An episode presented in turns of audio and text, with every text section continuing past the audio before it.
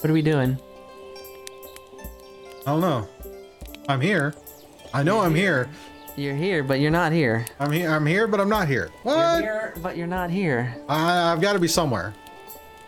I've got to be somewhere. There is. There's a chair, but I'm not sitting at the chair. Oh, well, isn't that wild? Wow. I'm here, but I'm not here. What is up with that? It is. You have broke space and time, Scuba. You have literally Doctor Strange yourself into another realm. Another experience. Why am I? That is a huge delay. Huge. Oh, that is awesome. Technical difficulties, people. I wouldn't call Or it technical magic. difficulties. Is it that kind of vision? Are we trapped in our own Westview? I'm not sure. I'm not sure. I'm gonna have to see what's going on here. What is? Oh, wow. love it. I love it. Like, really? Craziness. This is how we're gonna kick this off? This is how we're gonna do this? We're gonna do it like that? We're going to wavy, wavy with the scuba in some kind of waves. Definitely something. I mean, I'm not sure what's going on. I think I will um, restart my camera. While I'm doing that, Rye, tell us uh, what you've been up to, my friend. Well, first, welcome everybody to Scuba and the Rye. Me, the Rye guy, and Scuba somewhere in another dimension right now, but we'll bring him back. You know, powers and all. But anyways, what have I been up to? Um, not too much. Uh, doing the work thing, training, being trained, training all around. Um, school started back last week. Uh, Wednesday's uh, class. It's uh, teaching composition six through twelve, and um, definitely going to be interesting class. It is a hybrid class, so it's a 400, 500 level class. Welcome everybody to the podcast, Scuba and the Rye, the Rye guy. Scuba is still gone somewhere in another dimension. I made a call to Doctor Strange and everybody in the DC universe to try to help me out, but it's still working its kinks. But until then. I'll talk a little bit about myself, be a little bit selfish, and dive into what's been happening with me. Um, started school last week. Uh, Wednesday nights is when I have a class. Um, teaching uh, composition uh, 6 through 12 so it's a it's a hybrid class a 400 500 level class so you got bachelor students with master students and we are basically going to deep dive into learning the skills of writing in secondary school and post-secondary school um, definitely going to have a lot of writing assignments uh, coming up a lot of reading a lot of writing but i look forward to it because it is um, yeah he's on the ethereal plane somewhere I'm here. I'm here somewhere. Uh, but yeah, um, got in, did my first assignments, so I'll be ready for class tomorrow. Um, what else did I do? Work, but that's what most people do if they can work. Um, uh, did a lot of uh, gaming, watching, uh, powered through uh, another series, uh, Bridgerton over on Netflix. A very good period piece. Check it out if you like period pieces, people. Um, working through the final season of Vikings. Um, definitely going to be bittersweet when that ends. And also working through an Amazon original series called Bosch. It's a crime drama. Has six seasons, done three seasons so far. So um, working my way through that. Um, watched my team, the Packers, lose to the Buccaneers over the weekend, so kind of sad. Um, and then yesterday I had off, celebrated a birthday with uh, my cousin. Um, we went to Waterman's and we got to eat in the igloo. Um, that was interesting, eating in an igloo.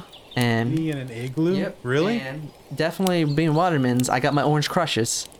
So gotta get my orange crushes, and then also hit up uh, a uh, brewery down the street. New, you know, New Realm. You know New Realm. Yeah. So yeah, it was it was a fun fun Monday.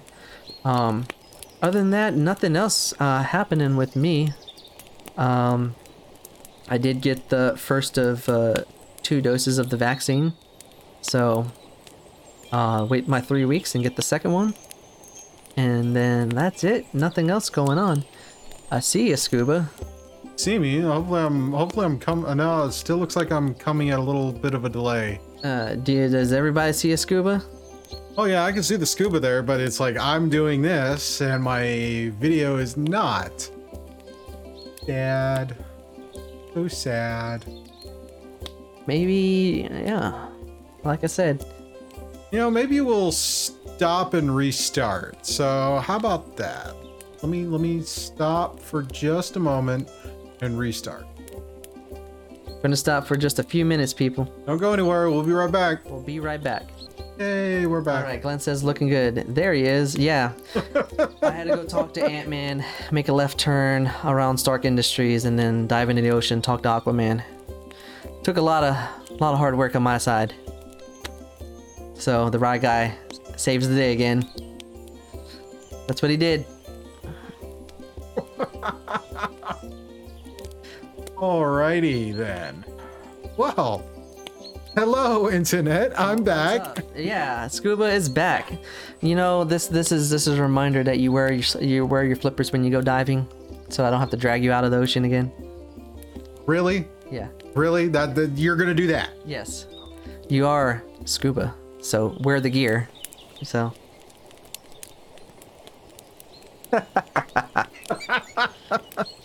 Alrighty, yeah, well, hey, it's Tuesday night, it's Scuba and Rye, and it's, uh, yeah, Rye's been just rambling on about all the, all the cool things he's doing, going back to school and whatnot. Yep. Shots in the arm, shots in the mouth. I'm mouth. not sure what was going on. I use uh, EpocCam using on an on an old iPhone 7 uh, for my uh, for my personal camera, and for some reason it was starting to lag really slowly. Even uh, so, who knows what it was? Maybe it was all those videos we were recording right before going live tonight. Yeah, we recorded a lot of videos. And you know, five or six. Yeah. Anyways, how's everyone doing? Loved y'all in loving y'all in the chat tonight. Loving y'all in the community. Everything's going great, hopefully. Um, a couple of quick things. Uh, shout out to Syrinscape. They're the background music that we'll be listening to. This is the sound set I made for Scuba and the Rye. Yes. And thank you to and you know my whole train of thought's been lost. You know what? I, forget it. All right, I'm good. All right, so what have I been up to? I have been editing videos all week, and I've got like 15 videos coming out here on the YouTube channel this week. So if you follow, if you're a member, if you're on Patreon, you already have access to all of those videos. Go to patreon.com/slash scuba studio for that kind of early access to things.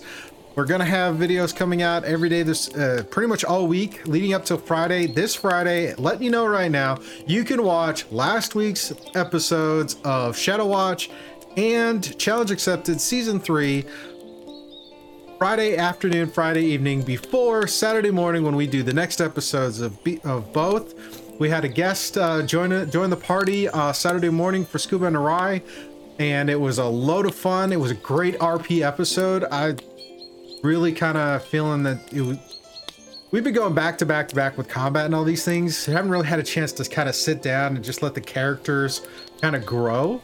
So I think that was probably one of my favorite parts about Saturday was the fact we had the characters interact and talk and with our guest who came in, who's none other than Jason Escovedo from uh, Realmsmith, who came to join the party.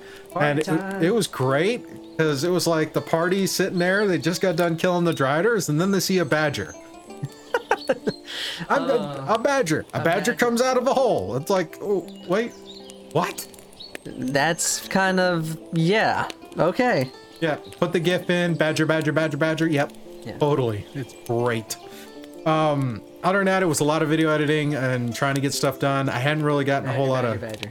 I hadn't really got a whole lot of video game stuff in this week for myself. However, I did pull out my 3DS. I did charge it up, reconfigure the settings, and played a little bit of Monster Hunter 4 Ultimate just for kind of giggles while I was rendering videos. It was Interesting. great. Interesting. I do have a 3DS. I should pull it out. Yeah. It's a good little device, you know, I got everything getting together. Plus I got my PlayStation 3 hooked back up. So maybe I'll, you know, do some more kind of nostalgia type games. Do the retro play. Um, but what do we got for you tonight? Well, we got a movie review, White Tiger on uh and Netflix, right? Yeah, the White Tiger, Netflix original. Um, We have got uh we're gonna sit here and we're gonna do our episode reviews of WandaVision live here on the show tonight, because we really don't have a whole lot else to talk about, to be honest. All but hey, three episodes. Yeah, episodes one, two, and three. So there's your warning right now. When we get to it, we'll do the obligatory spoiler thing. Uh, when we get to that because we're just going to talk about it because that's great fun. If you don't have Disney Plus, go check out Disney Plus to watch WandaVision as well as The Mandalorian and all the other great shows. Yes, sir. Um, we got a couple odds and ends. yes, A little wild, a little strange. Some you will appreciate the odds and ends tonight. That'd be interesting. Uh, plus, I put a comment out in our Discord. We do have a Discord community that we can uh, you can come and join to have conversations, talk about the talk about the D and D shows, talk about the podcast, talk about just about anything in general. And I put out a com a kind of a feeler out there to the community. There is like, hey, we're kind of light on stuff to talk about, so throw in a comment in the uh, Scuba and the Rye channel in the Discord, and we'll talk about it. We'll just kind of roll through that and see what's up. If it's a question, uh, go ahead. I, I will say the words. Ask me anything. Ask me anything. I will tell you everything Well, you know, within reason, but yeah. within It- parental guidance. as long as it doesn't violate an NDA, I can tell you. oh yes, doesn't violate an NDA, but it might violate the weird day of Say Say, Makeke. What? There's something in the water. Oh, something all right. I don't know about that. Mm, okay. Ah, yeah. We're let's just do this. Let's get into it. Alrighty. Um. so all the fun there, all those things. So let's uh let's go and just dive into our movie review. Uh, for White Tiger.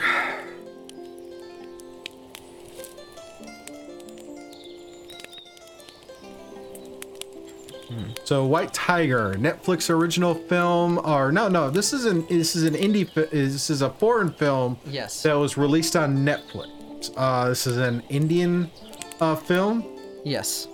Okay, we talked a little bit about this on Sunday for Sunday with Scoob, but now let's kind of dive into the review. And if you like the review and you want to read more about the review, you can go to ryreviews.com to look at his full review and his rating, as well as the reviews on all the other films that we've talked about on the on the podcast. So, Rye, take it away. All right. Uh, the White Tiger is available on Netflix. If you want to check it out, check it out there. And it is an Indian film, a foreign film, and it's a basic uh, rags to riches story. And it showcases, uh, focuses on an Indian man uh, who goes by the name of Balram. And a Balram is a guy that's not born into wealth. And what he does, he becomes a driver to a prominent Indian Indian family, and they are filled with a lot of prestige, and they have a lot of uh, wealth in the country, and have a lot of power. And through his own kind of wits and just his own kind of cunningness, he weaves his way through the societal chains and works his way into a certain situation that leaves him in a better place, per se. Um, like I mentioned, this is a typical rags to riches story, but what it does is that it actually it focuses on the aspect of the um, of the Indian culture, and especially on the caste system in in the in their society.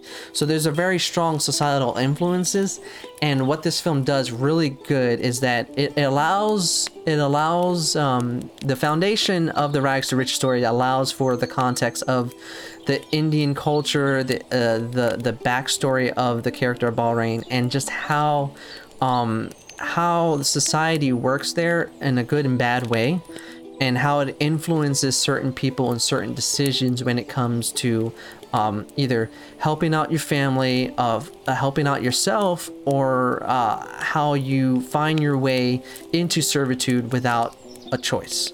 And this uh, specific character Balram eh, is um, very cunning and very witty. He's not very educated because in the beginning of the film he gets pulled out of school because of a certain situation that happens with his family, so he's forced to work.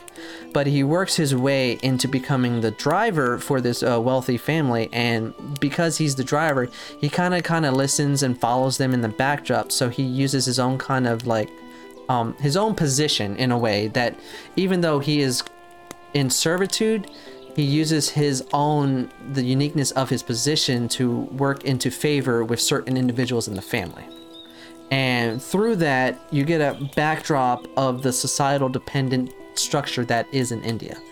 And that's what's great about this film is that even if there's a lot of foliness of uh, a very a lot of indifferent melodrama that you might find in typical american films it it's that backdrop it's that connection of those cliches that allows you to see and understand the what's and whys of what this character is trying to do.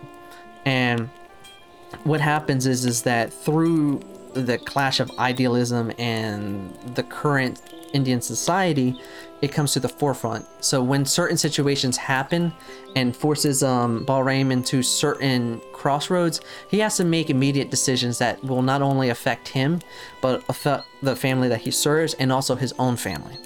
So it leads into a third act that you don't see coming, and it's very raw, but it's very uh, replicable. Of you just have to do what you have to do to get to where you need to be, and what he what happens is is that it's a matter of do you accept the decision that he makes and understand the consequences that come with it. So, take it away, Scoop. I meant to sit down and watch this film today, but unfortunately I was a little too distracted with projects today. But um, I I'm starting to get a better appreciation for foreign film. Yep. Um, do Yeah. you know if this one has an English dub? I hope not, actually. Um, I don't know if it has an English dub. When I watched it, it was straight in its native language. I can't remember the, what what the Indian's native language is called called, so I apologize. believe it's but Hindi. It's Hindi. Uh, so they do a good job. I mean, it's straight subtitle, at least how I watch it. But because it is Indi- Indian culture, uh, they do mix in English when they're talking, so it goes back and forth between the subtitle and English. But it's it's authentic English to them. So Okay. It's an interest, interesting kind of. Uh, you never really notice the noticed certain people in society and how they could possibly use that to their advantage. Oh, we yeah. see, we seem to see that theme of those films over the last couple of years. Like I mean, what is it? Parasite, which was a foreign film that kind of had a Yep. kind of get a vibe, getting a similar vibe, even though it's different cultures, whatnot. Oh yeah, it's it's it's it's a very cultural, dynamic kind of film, but it has enough character and a typical foundation that pulls you in, and you become engrossed into this rags to riches story because you can understand the character at why he does what he does, but at the same time you see the parallels of what he does against the the, the caste system in India. So it's definitely a fun film. I, I enjoyed this film Alrighty. and it's definitely i think if it was available in theaters i would go see it four out of five full price Cool. All right, so our next thing we were going to talk about is going to be WandaVision. WandaVision. But before we get into WandaVision, I was I was sitting there trying to watch the chat, and uh, Zip had mentioned that she they found their uh, Nintendo 64. Not sure if they hook it up. There is a device you can find. Um, I found it on Amazon. Uh, look when you if you do a search for HDMI splitter, uh, you can actually take it and plug in the uh, audio video uh, ca- the cable, the traditional uh, red, yellow, and white, and then it will upscale it to come out via HDMI. So you could you could connect some of those old consoles. I still have all of the old consoles, and it's always been one of those things to have it hooked up and set up to where you can sit there and hey, I'm gonna play classic Super Mario Brothers on a classic Nintendo all the way through up till you know the latest gen consoles when I do this when I do finally get them. So yes oh my there god is a way to do it.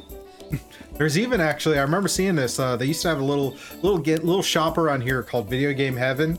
I'm not sure where you are, but I'm sure there might be something similar. But it was actually because the patents on those devices had uh, come up for come come up to where anybody could use the equipment to make something. They actually made a retro console that will play just about anybody's cartridge. It has a has a way to use any from Nintendo, Sega, all those old cartridges. You can pop them in and play some of those classic games. And so it's like there's some possibility there. I mean, I'd love to throw out my Nintendo 64 and get some GoldenEye on, because you know GoldenEye was like the shooter way back when. i played a lot of goldeneye I was sitting, I was sitting there perusing through the 3DS store, and I found uh, uh, Earthbound is available on 3D uh, for on the uh, Nintendo shop, and I, I was really tempted to buy it because that's like one of my favorite games. Yeah, definitely. You know, if there's a way to plug in retro and get it working, it'd be great. My Genesis doesn't work anymore, so I can't work that. But I have a lot of the um, classic uh, uh, games on the Switch, and I do have the SNES um, mini console. Well, Scott, I'm actually not talking about the classic uh, those those mini consoles that came out. I'm talking about the an actual an actual desk set top that you could plug the physical cartridges in. Oh yeah, So whether or not we're kind of missing on that, but it is something really kind of fascinating. we do have some local stores that sell the retro games, so you definitely can pick them up if you can get your system working. Those games were brutal. I mean, brutal. No saves, limited lives, graphic. I mean, it was just simple controls, but man, it kicked your butt. Yeah. Uh, Why are we talking about old things and retro and all that stuff? Because that all is going to lead in for WandaVision. WandaVision's the newest uh, entry to the MCU that's came out on Disney Plus uh, a couple weeks ago. Premiered with episode one and two, and then uh, episode three dropped last week. Uh, we're just going to kind of talk about all three episodes back to back to back. So, hey, this is your obligatory confidential uh, spoiler warning. If you haven't checked it out, go check it out, then come back and uh, watch this later, or hang out and watch it, and then really go check this out because this is a wild show. The whole premise of this, as we've seen from the trailers, is Wanda and Vision are in kind of this sitcom world world and it, it, it, it plays on a lot of these things and what's really interesting for as far as tv history is our first episode is reminiscent of sitcoms from the 50s and 60s um all black and white all shot in three cam off of three cameras. They really kind of went to the not went all out with the fact they even filmed it in the classic uh framing of that the 4x3 the 4x3 and then as we move later it starts to expand out but very reminiscent of some of those old Mary Tyler Moore shows, the Dick Van Dyke show, a lot of those old things. And you kind of wonder what's going on. How did the two of them end up in this world? And one, and it comes to, and if you know the comics, Wanda actually does have the ability to do this. She had, there's a great, there's a famous storyline in comics where she actually has the ability to House M. rewrite reality. Yep. House of M. Yep, House of M, where she rewrote reality, said no more mutants, and wild. Yep. But apparently, her and Vision are in this little bubble reality. Yep, uh, she basically, well, well, we don't know, but uh, this creation of this alternate reality in this town called Westview, um, they're living there, and so it goes from the 50s, and then the next episode into the 60s, and then the third episode into the 70s. So the film is, uh, uh, not film, the show is playing homage to the old school sitcoms, but at the same time, there's a very uh, a dark satirical tone with the way they're mimicking these sitcoms, but also uh, digressing you into the fact that there is a fractureness in what Wanda is creating here to hide something. She's trying, it looks like she's trying to hide the truth of what is actually happening outside of Westview. Or she's trying to, or it's just literally she's so catatonic from everything that's going on. Oh, yeah. She just, Yeah, so spoiler, she's probably, you know, fractured because of what happened in the past, the death of her brother, the death of Vision, um, all the events that happened in Endgame. So now with her like her alternate reality warping powers, um, it's caused something, which the something hasn't been answered yet, but we get drips of it each episode. yeah, and there's a lot of, lot of little things in there, like the, like, Vision being so analytical and sitting there and going and trying to like make sense of what it is they do. But the beauty of this show is in the in the delivery of the of the of the jokes. I mean, oh, yeah. there are so many jokes. It is ridiculous how funny this is. I actually had to stop halfway through the first episode and put it down because I got sucked into it and I was dying. I was laughing so hard because it's that really I mean, it's like if you're a fan of the old sitcoms back I Love Lucy, I Leave Love It to Beaver. Oh, um, yeah, all of those. Uh, I, you know, I Dream a Jeannie. Yep. playing on those things like what does the husband do all day when he goes out to work? We don't know. I mean, it's a very limited set. He kind of just leaves and comes back. And then it's like all the various show references, like we were just naming, and once we get into color, and then there's a lot of subtle things, like the the hexagon thing that frames everyone. Why was there's this big push for Wanda to have children? Yeah. Um, what is she trying to avoid and ignore? There's a lot of interesting ways that they're directing the film, especially in the third episode, the way it, it kind of chops back and forth, her quickness of the pregnancy, why the guy is trying to cut through a cement wall, you know? Oh yeah, it's it, it it's really weird because it's just that. Oh, hi neighbor, how you doing? Yeah. but it is it is kind of like um as each episode is playing against the sitcom like i mentioned it's dripping this like there's something else behind this and then the third episode is where the fractures start to open a little bit more wide than just drips and there's interesting tidbits That's an interesting theory. Yep. So was it Zip says uh, his uh, crazy theory, if I can read it. Is that Vision connected with her in some way when the Infinity Stone was ripped out of his head, and they are sharing a consciousness or something familiar?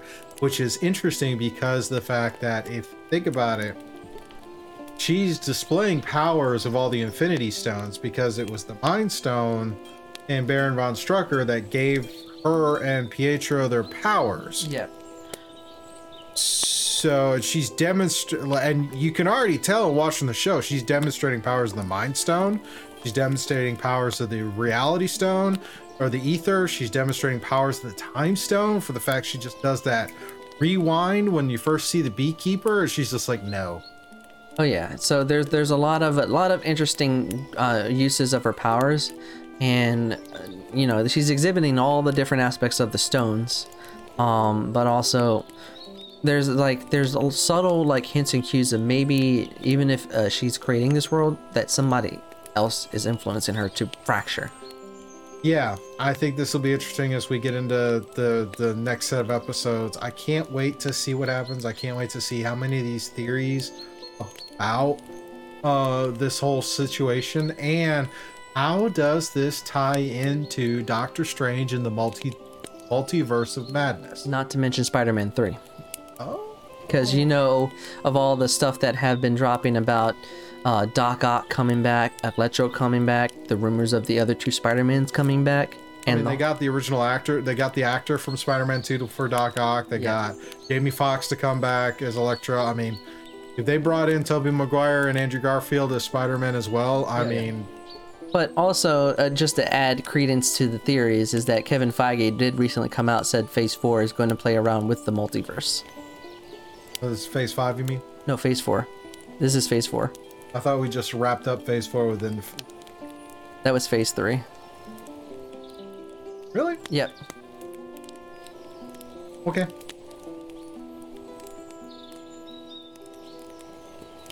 Okay.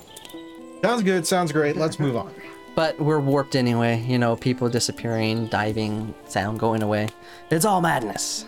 But yeah, uh, stay tuned for when we talk about more of these episodes. Uh, figure to try something new and talk about it live here on the podcast. We've been doing the uh, various show reviews as little short video formats that you can check out uh, episode by episode. But with this one, it's just you really can't talk about the first couple episodes, the first couple episodes, and then the third one because they really do play into each other. Yes. And it's it's interesting to see how the story is is at so far, Oh yeah. and to see where we go next. The great thing about it is it, it makes you want to watch the next episode because you want to know. You want to know.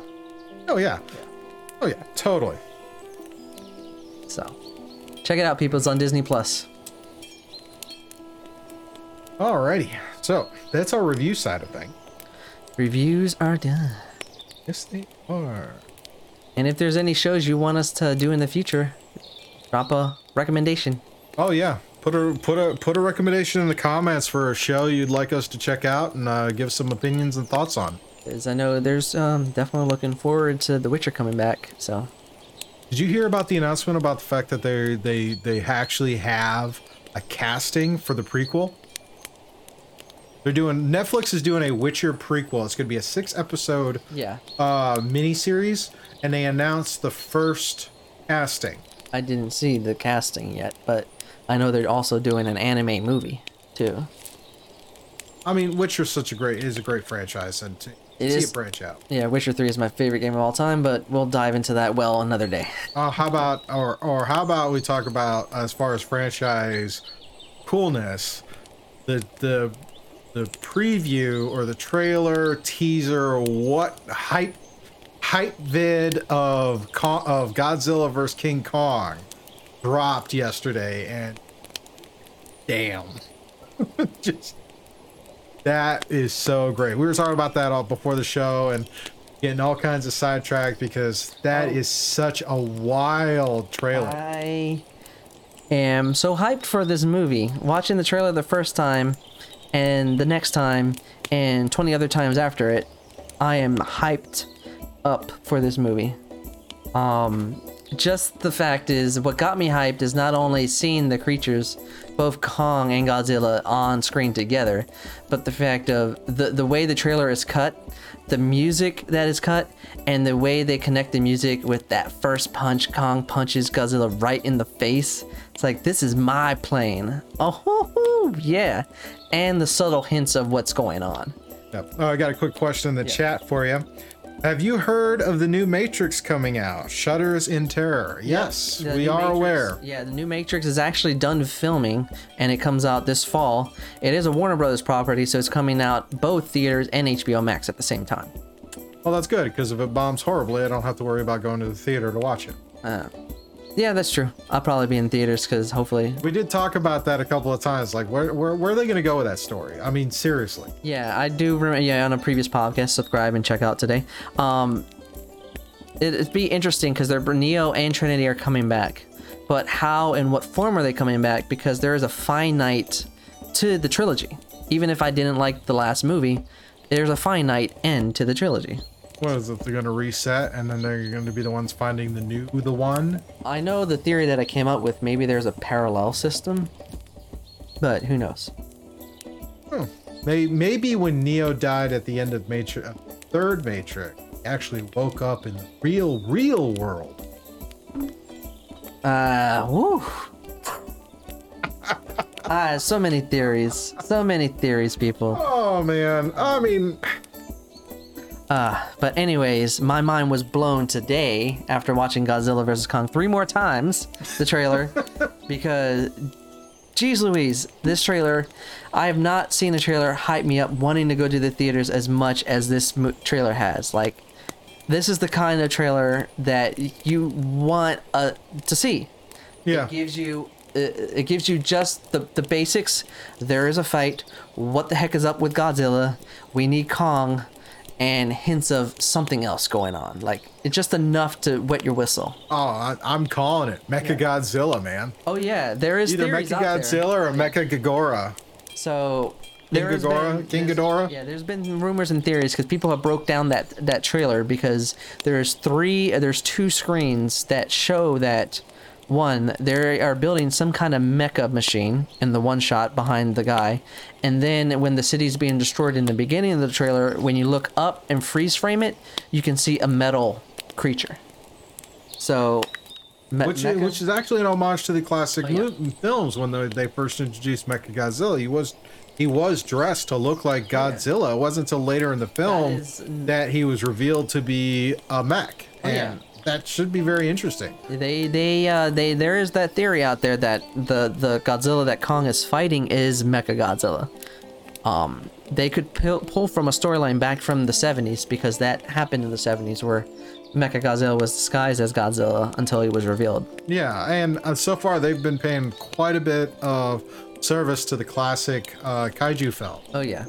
But that aside, gosh, gotta love the cinematograph, cinematology, cinema, and the technology to be able to go from when we first saw these guys fight, they were in the, either in suits or like stop motion, to all of a sudden it is the fact that it, it's mocap and they are throwing down. They are destroying a lot of cities. I think that's Hong Kong and Shanghai that I saw in the trailer. I think. I'm sorry, just the fact they get brawling right there on an aircraft carrier. Oh, yeah. I mean, come on. He jumps on the aircraft carrier, and there goes the punch. And when I saw the punch the first time, I jumped out my seat and screamed, "Yeah, that's how you do it." So yeah, it's oh Mayflower, you you you'd be fine. This would be totally cool. It's it's a it's a kaiju film. So it, like uh, Scuba said, this is a straight brawl monster uh, visual carnage kind of film. This is taps into my adolescent years of watching just And monsters isn't fight it monsters. interesting how we're getting with the trailers and how we're having more of the music that we see with the trailer actually kind of tempos with it? Oh yeah, they timed that that mu- that song they did. They timed it so perfectly in the trailer, on the first scene they fight, and then on the latter scene in the fight where he's dragging that hammer down on Godzilla. And between that and then it's like well, there was a trailer released for uh the new the new Disney film that's coming out. Um Raya and the Last Dragon. Yeah, even that one had a great kind of music that kind of hyped up the trailer when it got to certain points. Oh yeah, that that, that it's the, the between both trailers, Raya, uh, which I've watched before coming here, they are showcasing uh, uh, South Asian culture to it, its extreme, and it looks like it's another great action uh, animated film out of Disney, like uh, Big Hero Six is. Um, Big Hero Six was, um, excuse me, but yeah, between both trailers, mostly Kong because I watched that trailer way too much already. Um, but yeah, what, wh- how do you, how, how hyped are you for the Kong uh, Godzilla vs Kong movie? It is dropping on HBO Max, so you won't have to leave your house. Oh yeah, I'm I'm there. I'm I'm totally to there. the theaters for that. That looks like a movie you watch on the IMAX screen. I I'm going there. March 31st is when Godzilla vs Kong drops, and March 2nd is when Raya and the Last Dragon drops. And unique twist on both of them, What? uh, simultaneous releases. Not so much because with this with the ra- with the with the Disney one, you have to get that Disney Premiere video on demand. But you have a choice to either stay at home or go to the theaters. So, I well, what the price tag is what's going to get me. yeah, totally. Because for me, you know, because I have the stubs with AMC, so if it if it costs more than the equivalent of the stubs, then I'm just going to the theater. Godzilla vs Kong, I think I'm going to the theater and then coming home and then watching it again. Uh, yeah, I mean, is a couple of comments. Hopefully, uh, hopefully this this isn't one of those things where the trailer is better than the movie. I don't know. I, It's I, only it's a two minute movie and only two parts of that trailer had the fight, so that's probably like less than a minute worth of fights, and the movie is a two hour movie. Yeah. oh yeah, it it's totally gonna be interesting. Yeah, that plays. This is the kind of movie where I'm gonna turn my brain off, and if it gives me what I am expecting it to give me, then I'm I'm there. It's a kaiju movie. Yeah. Let the kai- let them fight. Like uh, like you said in that first movie, let them fight. You know. I mean, totally wild, totally worth it. But yeah. Uh, but yeah, I'm, I'm, I'm thinking that I, I, I'm I'm channeling my inner and like, let's get ready to rumble. Oh yeah, that music is so hyped. So if you haven't checked out that trailer, you know what, I'm gonna go ahead and bring it. Definitely go check it out. Alrighty, so uh, let's get into State of Game. State of Game is the point in the show where we talk about the various games we were playing and what we were playing them on, whether they be D&D, video game, tabletop, or everything in between. So, Rye, how has your world, how has your travels through New York, has Miles Morales been going on? My travels through uh through New York has been grand. I am enjoying playing uh the Spider-Man Miles Morales game. Um it's definitely it does a great job in incorporating the, the past game into this um, because it is it is in the aftermath of that game. So when you're swinging around new york city it's not just a straight recreation. Like one example um, is when you're swinging past the fisk tower and if you play the first spider-man game in the first uh, in the first sequence you go in and you fight kingpin and destroy his tower and he gets arrested. So when you're swinging past it as miles morales it's still destroyed. So it hasn't been rebuilt so you see, you, it's uh, the story takes place after the first game, and you're pretty much Miles Morales is trying to find his purpose as as Spider-Man, as the hero, not just the sidekick to Peter Parker, but his own person.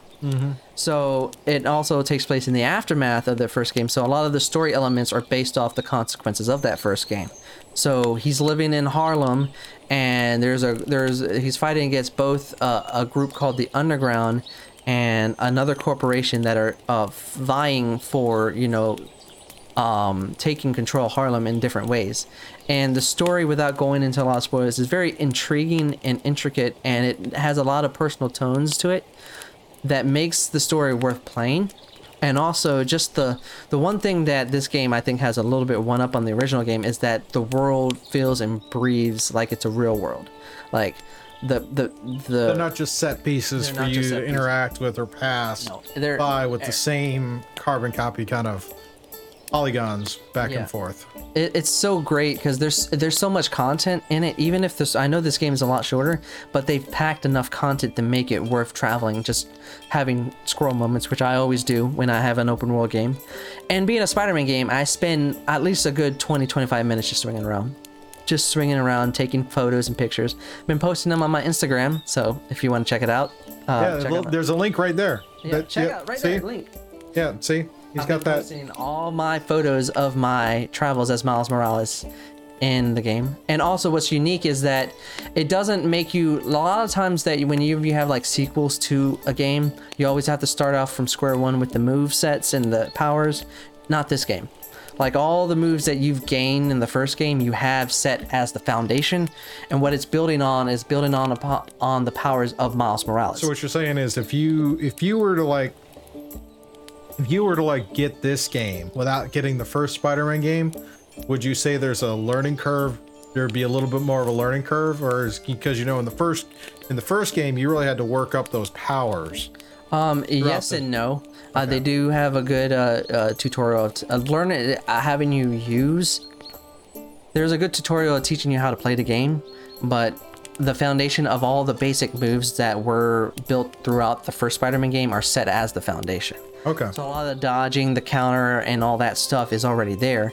What this does is that the move set is built upon Miles Morales' unique set as Spider-Man. Because if you know from the comics, Miles Morales has more powers with uh, with being Spider-Man than the original Spider-Man. Oh yeah, the the bioelectricity, the invisibility.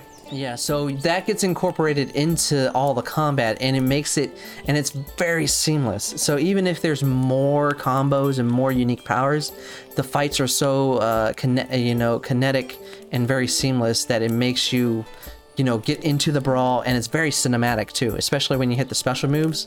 It's very cinematic. So if you can time everything, it just turns into like a great like action set piece from a film. Okay. So I need a PS4. Yes, you do. I did get on PS4. This is a game that's cross-gen, so it's PS4 and PS5, and I can tell you that it's fine on PS4. Looks pretty. You've seen my photos, so mm-hmm. pretty. Very pretty, very nice. And also, Cyberpunk. I am loving Cyberpunk the more and more I play it. Um, even I mean, after this last patch, I wasn't having all the issues that people were having, but this patch has made it even more more smoother. And the story elements are getting intriguing. I'll see about carving out some time to play it now that my video editing's all caught up. Yeah, Cyberpunk is definitely it's it's it's a wealth of content outside the main story. Like when you look at the look at the the the log for all the missions, like here's it like two of the story missions, and then below it is like forty side missions. Oh, yeah. My thing. So it's just I'm I'm all for the side missions right now. the side missions are where you get a lot of the funny and uniqueness. Um, there Night is City. a lot of interesting dynamics that happen in it, and I've been moving through the story, and I've been making a lot of intriguing choice, choices. And what I love about this game, which I've said in the beginning, is that choice is a major factor, especially through the last mission I went through, because I decided to go against the group I was fighting with, and even though it kind of played against me, it actually played in my favor. There's there is a there is a, a, a, a an invisible line of morality in this game, so that even there's no right or wrong choices. It's just a matter of what choice you want to make that seems to be better for your character. So, Totally. so The- as Sif said, barely touched the main story. 30 plus hours. It is a wealth of content. I, I give it to you, Ziff. I love the game, and you know it's gonna hold me over until I can get a next gen between the two games, and eventually uh, the uh, the extra content that drops in Valhalla. I still need to finish Valhalla. I'm finished the main story. I just haven't conquered all of England. I'm sure you'll get there. I've been fight, trying to carve time out for that, but Yeah. you know, busy, busy, busy. I leave my gaming to mostly Friday and Saturday nights. And if my parents are watching, they know that's the truth. 4 a.m. is my sleep time on Fridays. Oh man, must be nice. You know, I got a de- I got a game I got to run at 10 in the morning on Saturday, so you know I can't be staying up till like three in the morning. Oh wait, I did that. You did. Yeah, I did. Caught I, you in the hokey doke. anyways, I haven't So- picked up it since the opening mission. You need to jump back into it, Scott. Especially they dropped the big 1.1 patch. Um, so if you have it on the old gens, it's definitely running a lot smoother. totally, totally it is. Um, so I had a co- I had somebody make a comment because uh, I do uh, community games for Realm Smith uh, uh, every so often, and I had a community game last Wednesday that led into last night's uh, mainstream, and it was uh, a little wild. Somebody suggested I, I I talk a little bit about that because if you had if you watched the live stream of that game, uh, Tides of Wildemount episode nine, and it was it got to a point where things got a little interesting. I guess is the word. Yes, very. Is that the word to use? That, that would be the word to use. Okay. But the fun part was is the fact that the community session last Wednesday led into that because we were trying.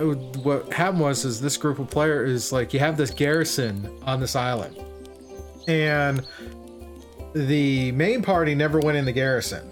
Okay. So the community party did go into the garrison. Now it was really nice as I got screenshots and photo, uh, top-down photos of the garrison that was built for uh, for the stream, but it wasn't used. So I was able to get all the floors and kind of build that up in Roll20 so that the community session could play into it.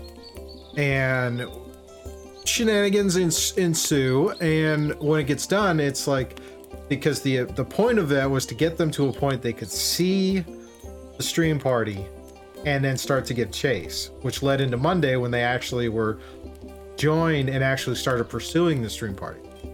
Very wild on trying to kind of balance that because it's like I need to get to this point and see how they move up from there to that point. Okay. Um, but it was it was interesting. I mean, it wasn't a whole terrible amount other than okay, how do we sneak into this garrison that's got like two dozen guards and sneak out? Well, That- as typical with D and D, your players make a plan. They are they get on that plan, and then the dice start rolling, and the plan goes completely out the window. That is a D&D game completely out the window. all day, every day.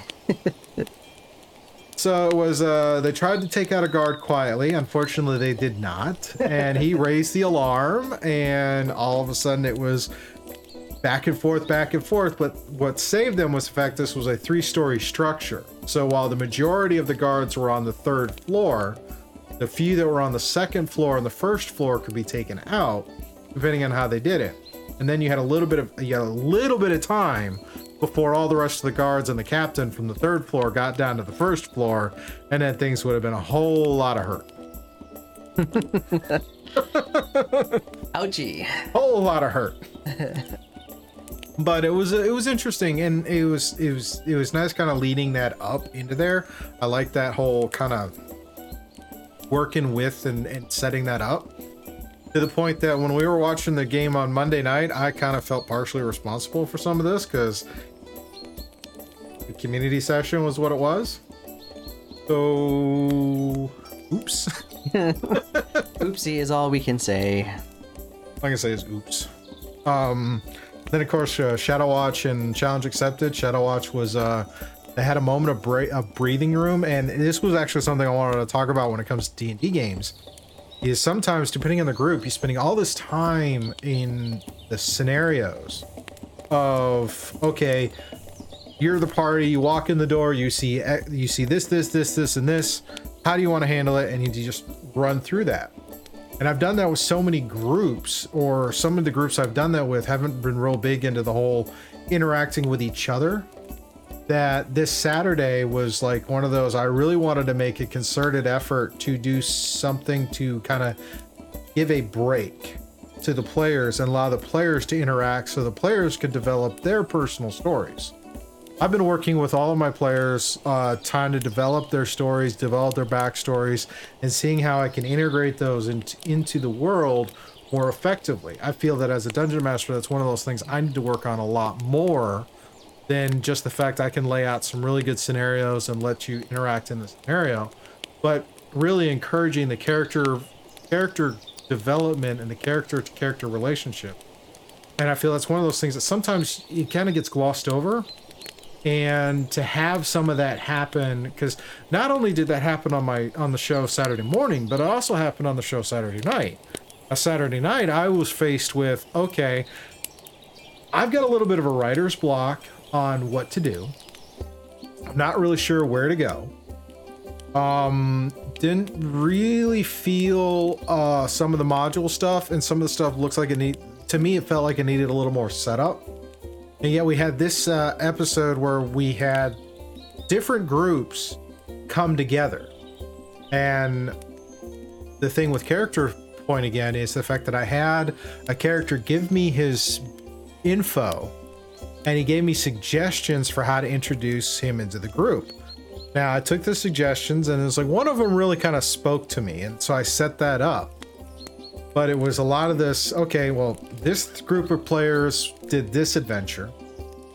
This player did a different adventure. And this other person's brand new, never been here. so, Odd.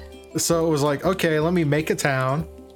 And let me, I, I also made a concerted effort to not do the trope. You all meet in a tavern.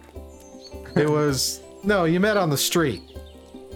Well, this guy's getting mugged. A wizard dwarf. What are you gonna? What are you? What are you guys gonna do when you hear this mugging going down? come around the corner and boof, punches and kicks?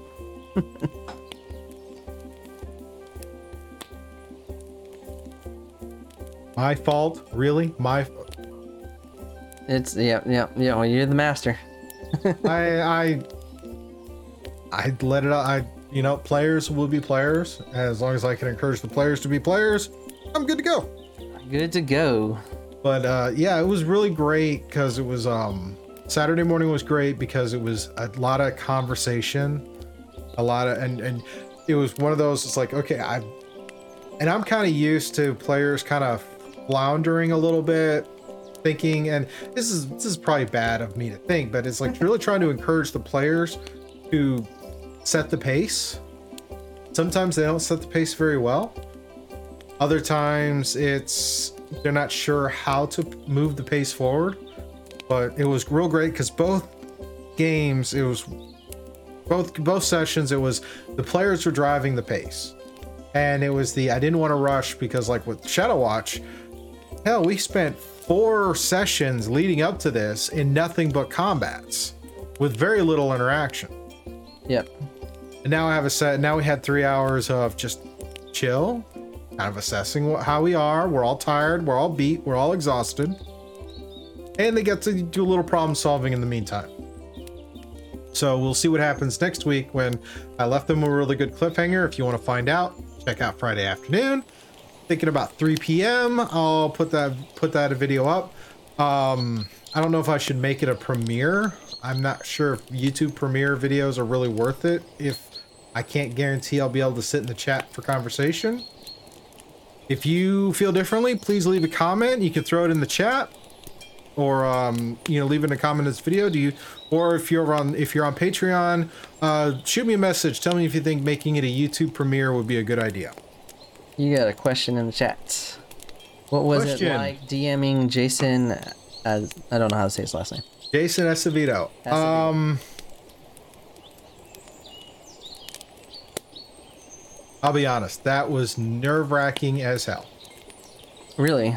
Yes. Is it because he is he uh, a very much of a pro in the game, or Well, I- people talk about things like imposter syndrome. Like, do I feel I'm good enough to do this? Do I feel if I'm good enough to? Okay. With the fact I've been Jay, Jason's further along in doing this stream Dungeons and Dragons thing than I am, and to have him come and join this session. I'm I'm going through all these things where it's like, okay, am I going to bore the hell out of him? Am I going to screw this up? um, all of those imposter syndrome type things. I mean, people tell me I'm pretty good at doing dungeon master things, and it's like, okay, I mean, you keep coming back, so obviously there's credence to what you're saying. Yep. But to have, but then to get someone who's a little more in the community than I am, because I kind of feel like I'm an outsider on the peripheral.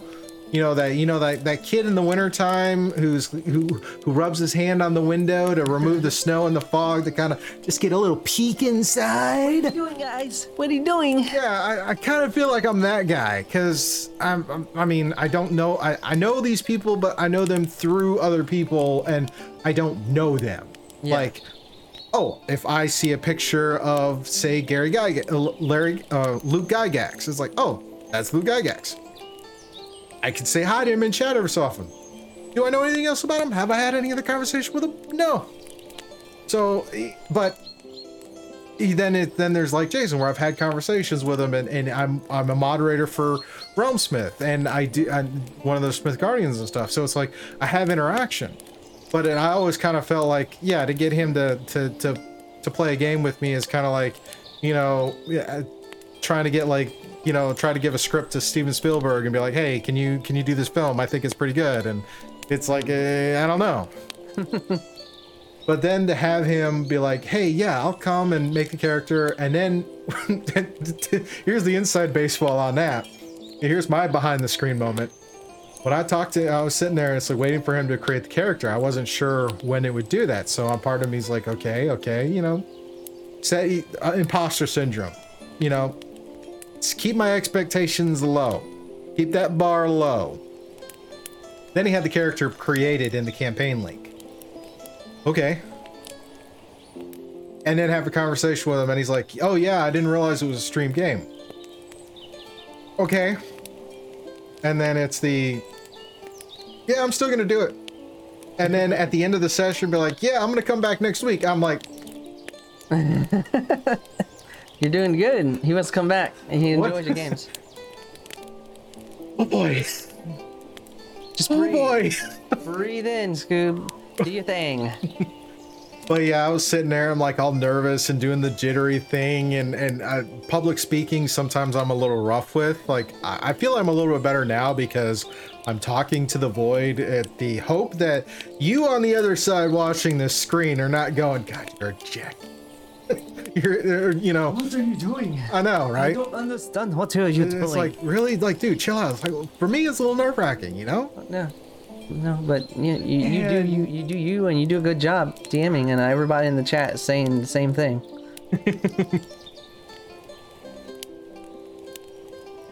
Oh man, um, yeah, that would be. Comment in the chat. Think about mer- DMing for Mercer or Lillard. You know what? Are they bigger wigs? I'm guessing, or pros. well, we're talking Matthew Mercer, the DM of Critical Role. I mean, and then we're talking about Matthew Lillard. You know, Shaggy. Yeah. Uh, it, Oh. Okay. see, the light bulb just went off for him. Oh. Can you oh. see it? I need the little light bulb animation. He, he's now getting it. Oh yeah.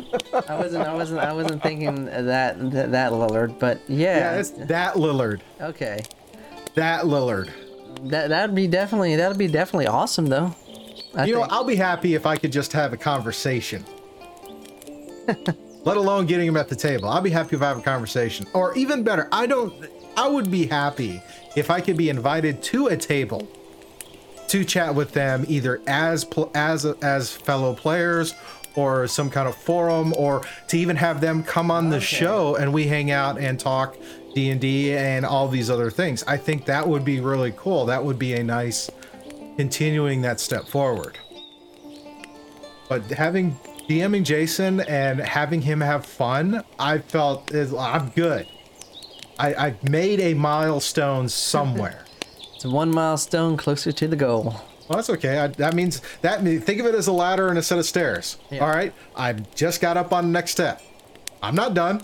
I'm gonna keep going. I'm gonna go as far as I can go. And if it needs be, I gotta carve more stairs at some point. I'm happy with a hammer and chisel to, car- to carve some stairs and to continue making a path. It definitely would be fun. It was it was so great, and I think he really brought something to the table to the group that made the overall thing better. And I also and here's a big thing is I also want to be very low key about it. Yes, I'm kind of I'm, I'm really kind of stoked and ecstatic that he he he wanted to hang out with us and play our game and sit at our table. And I want to keep I want to keep that, but I also don't want to abuse that because I think I think that's probably something that happens with a lot of people who are. Just think about it. If you're whether they're an internet celebrity or or uh, a movie celebrity or a political celebrity, anybody who's in that in where they have these this fan base and that know him and know the the body of work that they do, to try and remember, you know what, they're people too. Yeah. And I was telling this to my cast afterwards because we we tend to chat a little bit, post session stuff. Jason had other things to do. He's a busy guy. Um, and it was, you know what? I'd ra- I want this to be. I want to be very chill about it. I don't want to be the guy who gets these people on here and then tries to milk it for everything I can get out of it because I hate those guys. Yeah. I don't want to be that guy. I want to be that guy where it's like, look, you, we're both geeks. We're both nerds. We both like D and video games and all of these things. Let's hang out. Let's have fun, and go from there. And be like, let's just, uh, just very chill. So, phrase, great phrase my dad used. And it took me a long time to understand it, and now I'm really trying to live it like don't sweat the small stuff and everything is small stuff when you get that and when you really understand what that means is like if you make it a big deal it's a big deal Yeah. but if it's but if you can constantly kind of break it down to where like yeah it's no big deal then all of a sudden everything becomes easy and i'm trying to remember that because i have an interview tomorrow and i'm really nervous about it You just breathe in and just uh, be yourself. Answer the questions. breathe in, breathe out. Let's do this thing. But uh yeah, D&D games are great. I can't wait. I'm loving the fact that I'm actually going to have last week's episodes available uh, out in the public before next before the next uh reco- live sessions to kind of work on building that uh again that growth and kind of keep developing those.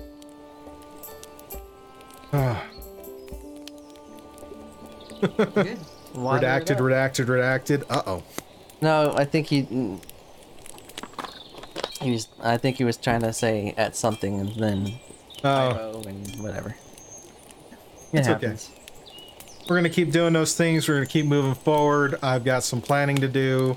I got a great little cliffhanger, and the nice thing is I actually inadvertently did enough prep to where I could just these three maps that I've prepped for Shadow Watch could keep them busy for a little while longer. Granted, I realize that they want to get out of that situation where they can and get back to get the gnomes back to the enclave and whatnot, so they can uh, close the door on this section and move on to another having Jason's character, um, Vulcan, in there is going to be very interesting because he adds a new dynamic as a character. His character adds a new dynamic to the to the area they're in. Okay. That it'll be really interesting to see how it further develops. And for me, if it's con if it continues to be, hey, he wants to keep coming back to hang out with us, I'm good with it because I feel because I'd hate for him to come and have a bad time. I'd hate for anybody to come to sit at one of my tables to play a game with me and have a bad time. And you know, is is it something I can do? Is it something that I can fix? I try to make sure everybody has a good time and trying to continue to develop myself because I feel he makes me a better dungeon master because there's a level of uh, back and forth.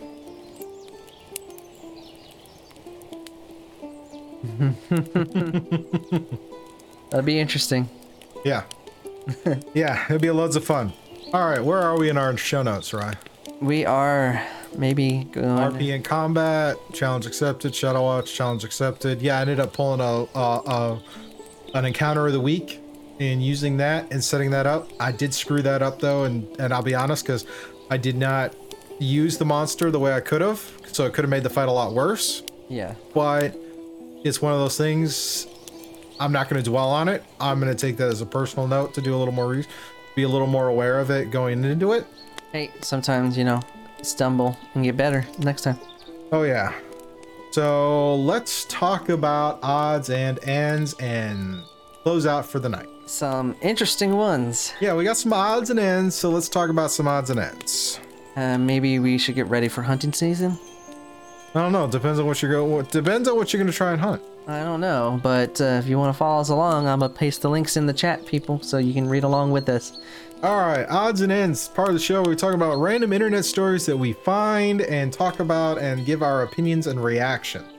Not diving too much into this. This isn't supposed to be an in-depth thesis on these things, but these are some things that probably the probably just seem like, wait, what? Yes, and, And here's how we're gonna start. We've all heard of Bigfoot, yeah, right? Bigfoot is uh, Sasquatch, you know, Pacific Northwest. he's handing. Keep that in mind. It's a myth, supposedly. cryptozoology and all that, you can get into those few things. But Bigfoot is typically seen in the Pacific Northwest. Up there, but down in the Why southwest. why would a politician or legislator in Oklahoma put forth legislation to create a sanctioned hunting season for Bigfoot? Yes, sir. Um, this is uh, re- over reported on CNN. Uh, Rep. Justin Humphrey in Oklahoma introduced a bill to the Oklahoma legislature earlier this month. Quote, the bill reads that the hunting season would be regulated by the Oklahoma Wildlife Conservation Commission, which would set annual dates along with specific hunting license and fees, end quote. And he says a lot of people don't believe in Bigfoot, but a lot of people do. Yeah, That's so his reasoning.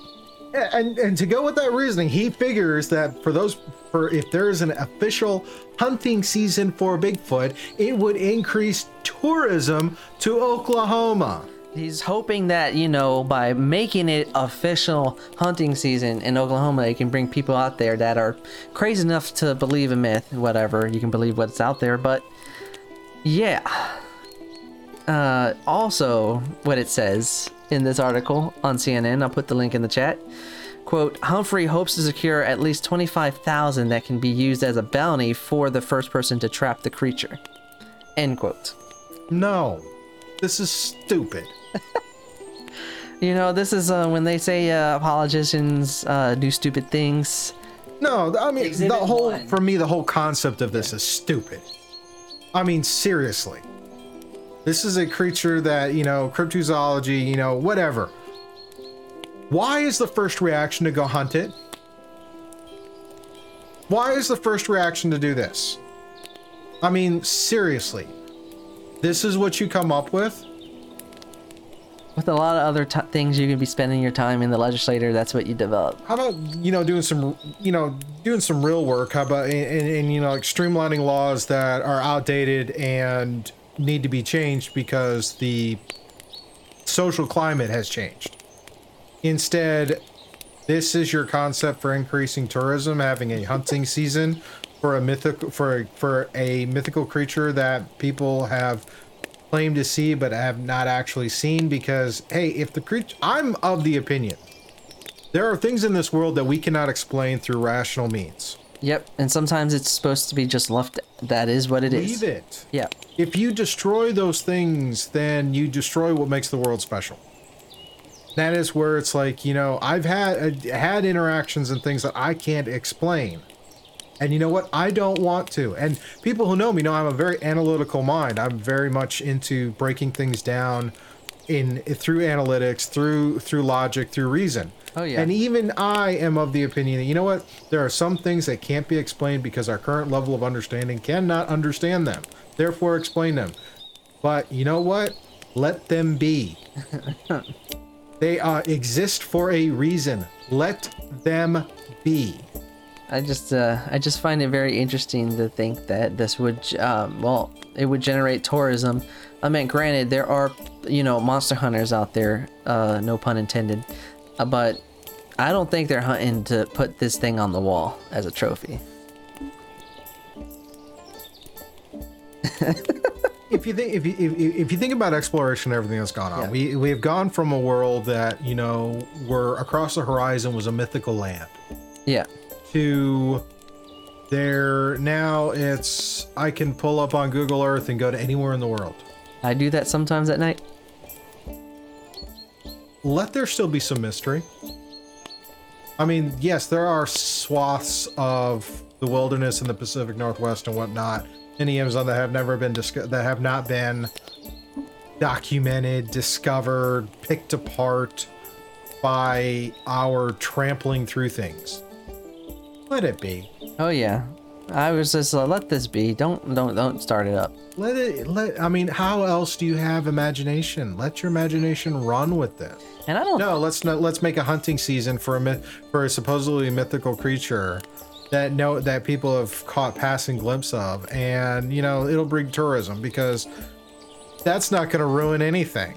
Yeah, and the fact I don't think he's chilling in Oklahoma, Yeah, that's the other part that seems completely absurd to me. where he's been spotted, if he exists, is not even closely near Oklahoma. So, but hey, if you want to go, thi- this is where you insert the Ackbar moment and go, it's a trap. Exhibit One. We're not walking your gator without a leash. Yep, that's a definite problem. Don't walk your gator without a leash. Or this time, don't uh, let your cowboy out the ring. You know. Yeehaw. Oh. Anyways, Hitching to grab giraffes and light posts on Sundays. Well played. Well played. Alrighty. Story number two.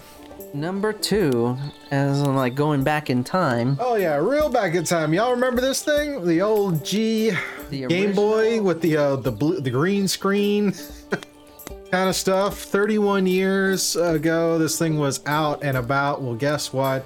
There was a Kickstarter that was fun that got completely funded well and above what their goal was to create a new game for the classic Game Boy.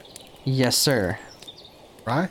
What do you know? What, what do we know? What do we not know? What do we need to know? Uh, well, this is a article uh, reported on comicbook.com, Okay. and you, it says uh, here, uh, Nintendo Game Boy is getting a new and exclusive game 31 years after its release. It was released in 1989, way back in the day, through Kickstarter. In 2020, everyone and their mother, sisters, fiance, pet, banana, slug, and whatever, they might want to switch to Switch Lite, but why not? Why not go back back in time and get you the OG Game Boy? And there's a reason because they are making a new game called The Shapeshifter that will be released sometime in the spring, uh, and it's going to be only playable on the OG Game Boy. All right. Next next round of question. Any of us still have an OG Game Boy lying around? I actually do. Whether it works or not, I have not tried, but it does exist in my room. But it um this game focuses on a character named Elliot, an ordinary person who goes to spend a weekend in the mountains with some friend. And then the camping trip gets uh, interrupted by a little elf to help save the world from a wizard. So you can uh, think about what kind of adventures you can find in this game. Gee, I can think of about three or four adventures, and none of them end well. Oh no, no, no! But it's really good. Um, the Kickstarter uh, raised nearly nineteen thousand, far more than their seven thousand plus goal. So this is actually, when you look at it and think about it, it is uh, adds into that credence of creativity. Um, also, the fact it's making things relevant from our past, so it plays into my nostalgia to make one to go find an OG Game Boy and play this game. So, and I just love the passion in the creativity of you know a mixture of you know uh, the dynamic person that can design not only a game for an old system but actually you know design a story that will work on an old cartridge on an old game. So there's a mixture of creativity of writing, imagination, and um, uh, technical brevity in this. What do you think? Would you would you be intrigued to play this game? See if you can find an OG Game Boy to play it on. Yeah, if I can find an OG Game Boy, I'll be I'll be all for it. I think it's great that we're. f- I mean, Kickstarter is such a great way to find really random things. This is one that I think is pretty cool. I mean, again, this is that okay. Here's the climate we're in now. Hey, I have an idea. I think it's really cool, but I need funding to do it. Well, I don't trust. I don't trust the banks because they want all this extra crap. Let me go to Kickstarter and oh wait, the the uni- the world of geeks and nerds who think this is a cool idea and want one too will support me to cr- bring the idea to fruition. I love it. I, I love it. I'd love to do a Kickstarter, but I honestly have no idea what to do to a Kickstarter for, so I will put that in the back seat for another day. And, uh, once I come with an idea, I'm gonna throw up a Kickstarter, but not today. Not today. But you know, at least you get to experience fantasy on the old school. But also, when you think about fantasy, you might think about Legos. Oh yeah. Unfortunately, I don't have a picture for that one, but Put the link in there. put the link in there, and that was the uh, that was the Lord of the Rings Lego build set is now listed in the Guinness World Records as having the most pieces at 150 billion pieces of Lego for this diorama that apparently took three years to build. Yes, sir. Um, they went and built this colossal set from Lord of the Rings, uh, depicting uh, uh, major battles in major places like Pelennor Field and the Black Gates. and it took a, a group, a team of 50 designers who built it with 150 million, uh, 50 million pieces. There is a video in that link that I share that shows the vast, monumental thing and it's just breathtaking because it it captures the the the scope and the lands of that incorporates Middle Earth in Lord of the Rings, and not only is it great, is it uh, such a vast thing? It just it's that prime example of dedication and creativity, and just the wherewithal of what you can create with Legos. There's so much you can create with Legos, and sometimes it takes the imagination to build something as grand as this. It's just great.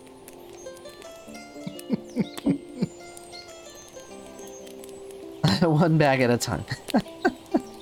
Yeah. Oh yeah. So, but if you want to check it out, um, it is um on display in Shenzhen, Guangdong, China. Cool. So, it is displayed there. So whenever um you're able to uh, travel over over the seas and want to check this out, go and check it out. Building stuff with Legos is always cool. I remember going to a Lego uh, Lego uh, presentation in a mall years and years and years ago, and somebody had taken Legos and built the space shuttle. Not just the shuttle, but the shuttle with the rockets and the trolley that carries it from the hangar to the launch pad. And the thing must have been like eight, nine feet tall and five feet wide, all built out of Legos.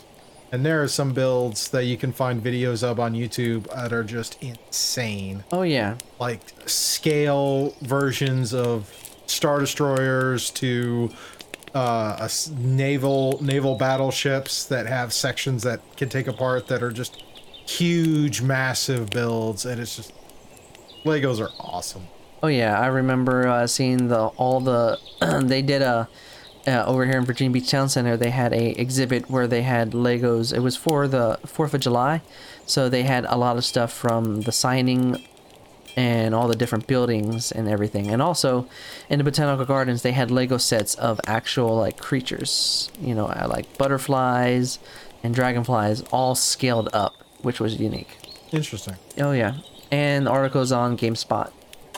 Cool. Credit to GameSpot. Oh wow. This was a wild, wild night, completely off the rails and crazy. Yep. Went um into a parallel universe. Uh, you disappeared. I couldn't speak. Hey, it is what happens when you have that vision. Well, hopefully you all enjoyed this, and if you did, please leave a comment below. Uh, be sure to like and subscribe uh, and hit the little bell notification to be notified when we release more videos. As I said, I've got a lot of videos coming out this week. Uh, the rest of our Mandalorian show reviews will be coming out this week. Uh, the all the previous all of the previous episodes of Challenge Accepted and Shadow Watch, leading up to Friday, where I believe uh, planning a 4 p.m. for Shadow Watch, um, and then at 7 p.m. probably 3 p.m. 6 p.m. anyway shortly after that one i'll also be releasing the challenge accepted season 3 uh, premiere uh, hopefully you guys can check that out before the live shows this saturday 10 a.m eastern over on twitch tv slash scuba studio for shadow watch and 8 p.m eastern for uh, challenge accepted uh, we will see how those things roll. Uh, Sunday, uh, sun- Sunday with Scoob, uh, morning show where I kind of paint some minis, hang out, and just kind of you know chat with the chat. Uh, if you're a member of our Discord and a certain level in level in a fifth in patrons of the I believe the $15 or more, you can join the live chat where I open up Discord voice channel with my moderators and all of my cast if they choose to jump in and we can sit there and chit chat as I'm working my way through painting a miniature. Um, all those fun things. If you enjoying the content, like what you're seeing, like what you're hearing. Oh, cool. I got an. All right. Um, sorry. Yeah. Yeah. Email just came in. Apparently, my application for affiliate through Podbean has been approved, so I can have an affiliate link with Podbean, which is where I host the audio versions of my podcast. So, yep. Scroll a moment out of the way. Where was I? Oh yeah, I was talking about the things. If you like what you're seeing, like what you're hearing, and want to keep and want to support the studio so we can continue to improve our tech, maybe get a camera that doesn't die on me every so often, uh, please consider going over to patreon.com slash scuba studio. And joining uh, patrons there you get early access to the videos. Like right now all the videos that are being released this week are up and available on patreon for you to watch as well as all the stuff in the past uh, posts i've done. I'm getting more f- more better about uh, releasing uh, info and content there. Also it helps to kind of keep the lights on keep things going and keep keep me here in the studio making things. So yeah lots of fun there Fun times. Oh yeah, loads of fun times. And I think I'm starting to run out of something to drink and run out of things to say and starting to babble and act kind of weird and loopy from because I'm sleep deprived. Yeah. Hopefully this is fun and not a complete waste of time. And with that, uh wish you all a wonderful night, wonderful week. Love each other, stay safe, and we will see you on our next video. And don't go anywhere because I have a list. A list. Dun, list. Dun, dun. I have a list of all my current patrons Kaylee, Ben, Janie, Sven, Scott, Quillith, and Naomi. Thank you all for being patrons. Your support is really appreciated. Helps Thank keep the studio. you. If you want to get on this list, as I said before, go to patreon.com slash scuba studio and sign up to be a patron. And we will see you on our next stream. Good night, everybody. Peace.